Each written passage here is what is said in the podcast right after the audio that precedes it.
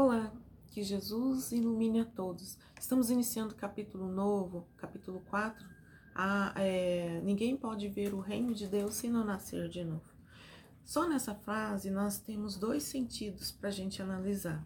O primeiro é o sentido da reencarnação, que Jesus deixou bem claro nos versículos logo no início desse capítulo. O segundo sentido é o sentido de transformação. Observemos que ambos os sentidos caminham lado a lado. Mas para transformarmos, o que nós necessitamos aprender? Nós necessitamos aprender a ser bons filhos, a ser boa esposa, a ser bom pai, bom irmão, bons profissionais.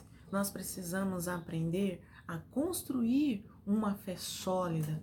Precisamos aprender que os nossos problemas e nossas dificuldades não são maiores do que nossa força, nossa esperança e nossa fé.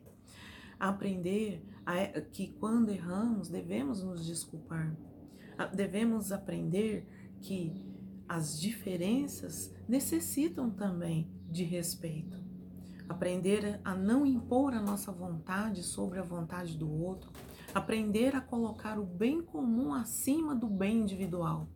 Aprender que a família representa oportunidade de crescimento e evolução, porque é nela que se encontra as grandes oportunidades, os maiores desafios. Se conscientizar que o planeta é um ser vivo e é nosso lar. Então, que o nosso lixo não é o lixo do outro.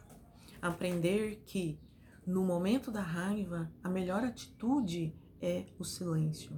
Aprender que quando encontramos algo que não nos pertence, cabe a nós devolvermos. E isso não é só em espécies, qualquer objeto, porque a mídia hoje, quando a pessoa encontra uma bolsa de dinheiro num ônibus, ela coloca aquilo lá em cima como se fosse coisa do outro mundo, sendo que isso deveria ser a atitude normal de cada um de nós.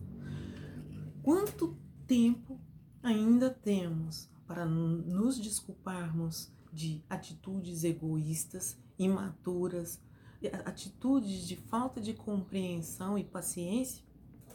Quantas vezes eu abro mão de estar certo, de ter razão, só para manter o ambiente em paz, em harmonia?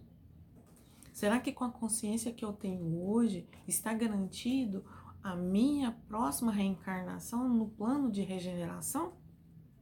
Jesus disse aos apóstolos: quem dizeis que eu sou? E é essa pergunta que deveremos fazer para cada um de nós no íntimo. Quem estamos deixando ser Jesus nas nossas vidas hoje? Concluindo, temos muito trabalho, porém muito pouco tempo. Iniciemos hoje a nossa transformação aqui. Até um próximo Minutos de Evangelho.